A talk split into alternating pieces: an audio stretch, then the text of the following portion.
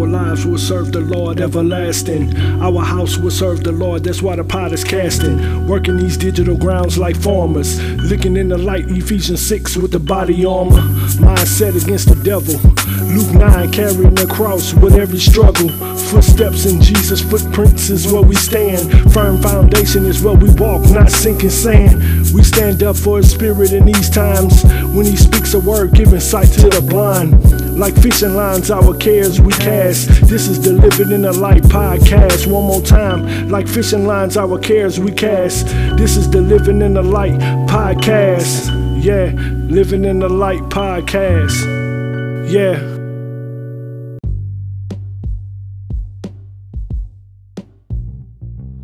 Welcome to the Living in the Light podcast, a podcast show that is dedicated to teaching you basic Bible principles to live everyday life through everyday situations.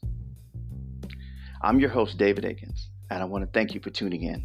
And I'm looking forward to breaking bread with you as we go into our message. Have a blessed day.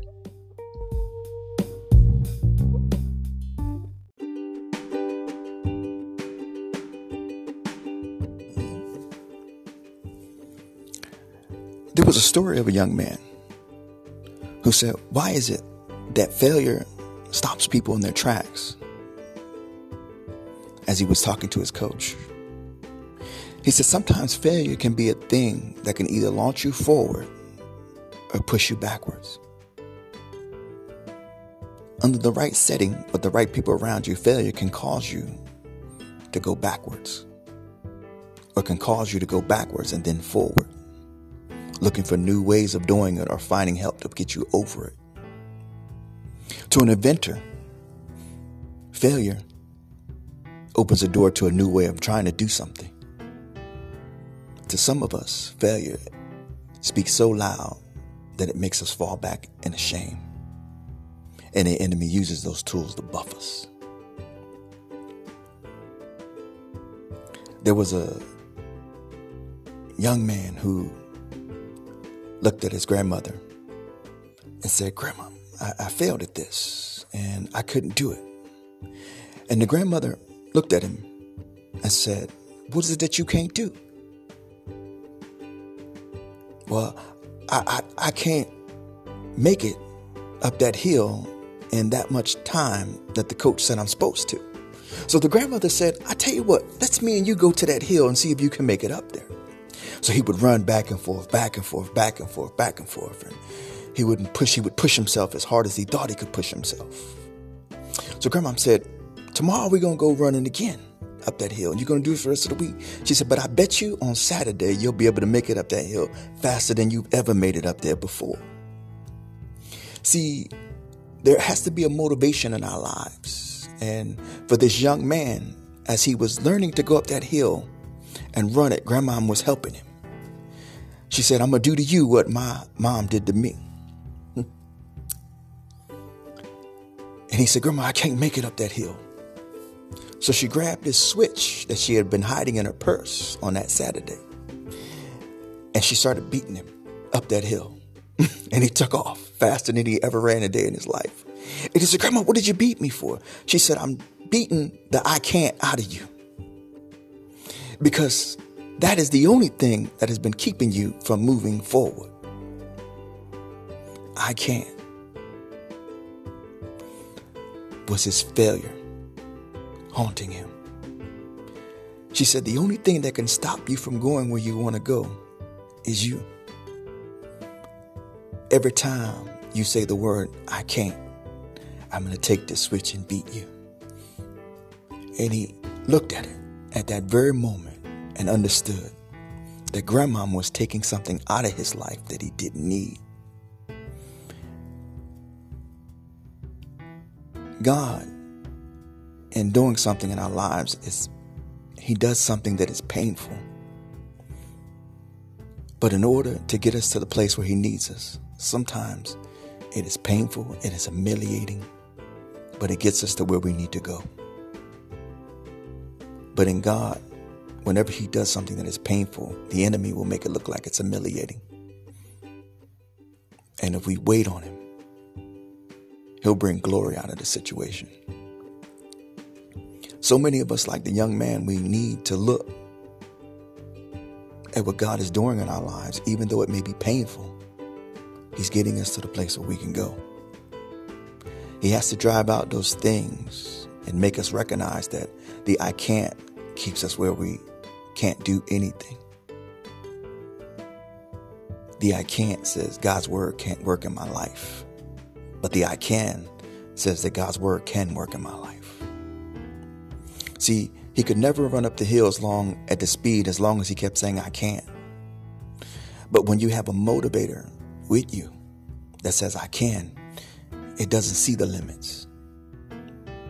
As long as we let the enemy humiliate us and talk us down, parade that we're defeated, we always keep the limits on us. When I look at the life of Samson in Judges chapter 16, we find that Samson was humiliated. He was already beaten. His eyes were plucked out.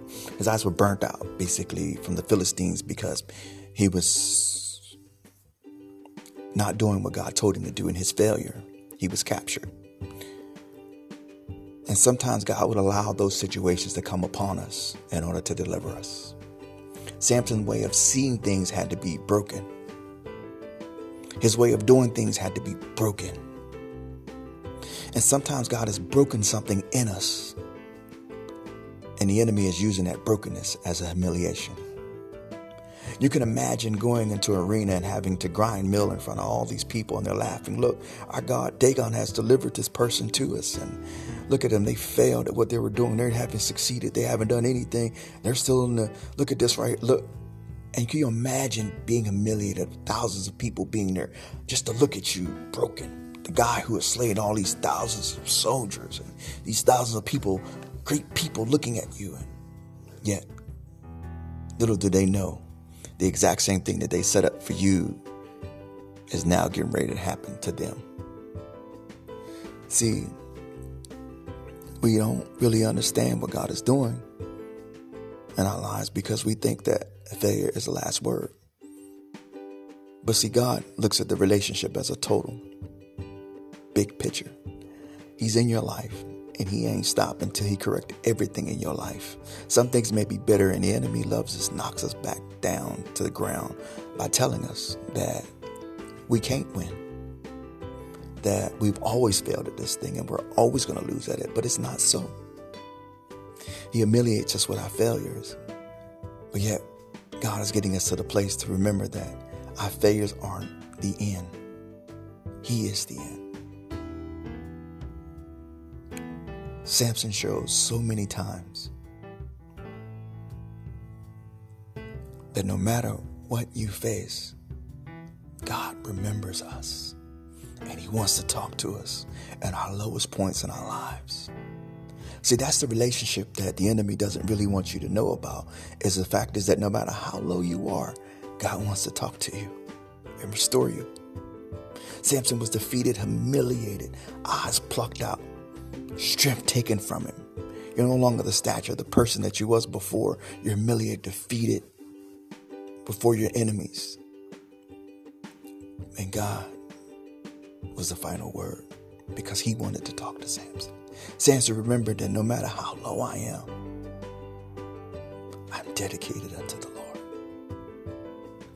See, it wasn't about the relationship that Samson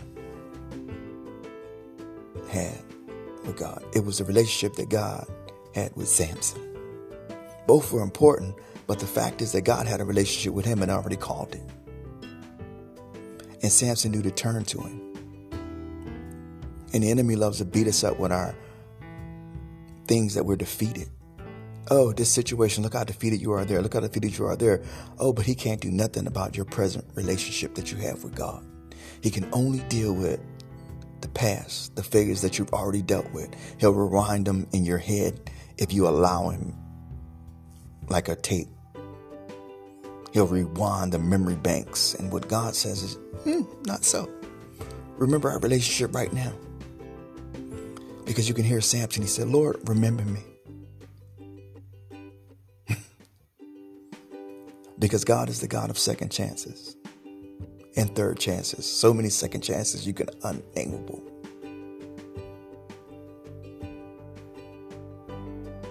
Because love covers everything. It doesn't stop the punishment we may get or whatever may have repercussions, but God's love covers everything. The healing is on Him, not on us. So when you look at Samson, we find that his relationship with God was because God loved him. And God remembered him no matter what his state was. Even at his lowest point, he had failed God as a he failed as a judge, failed as a leader of Israel. God remembered him. And God remembers you. Every time you talk to him, you throw a nail in the enemy's face. He wants you to remember that, oh, look at you fail. God don't want to talk to you. Look at you fail. You failed at this. Don't talk to God. That's what the enemy does. He's like that nagging, gossiping friend that always talks about everybody. Non-stop. Somewhere we need to go that God remembers us. I don't know who this is for, but it's just to let you know that God remembers you. And I just wanted to share it with y'all. God loves you and He's with you. Don't let the enemy take it away from you. Remember, God is with you.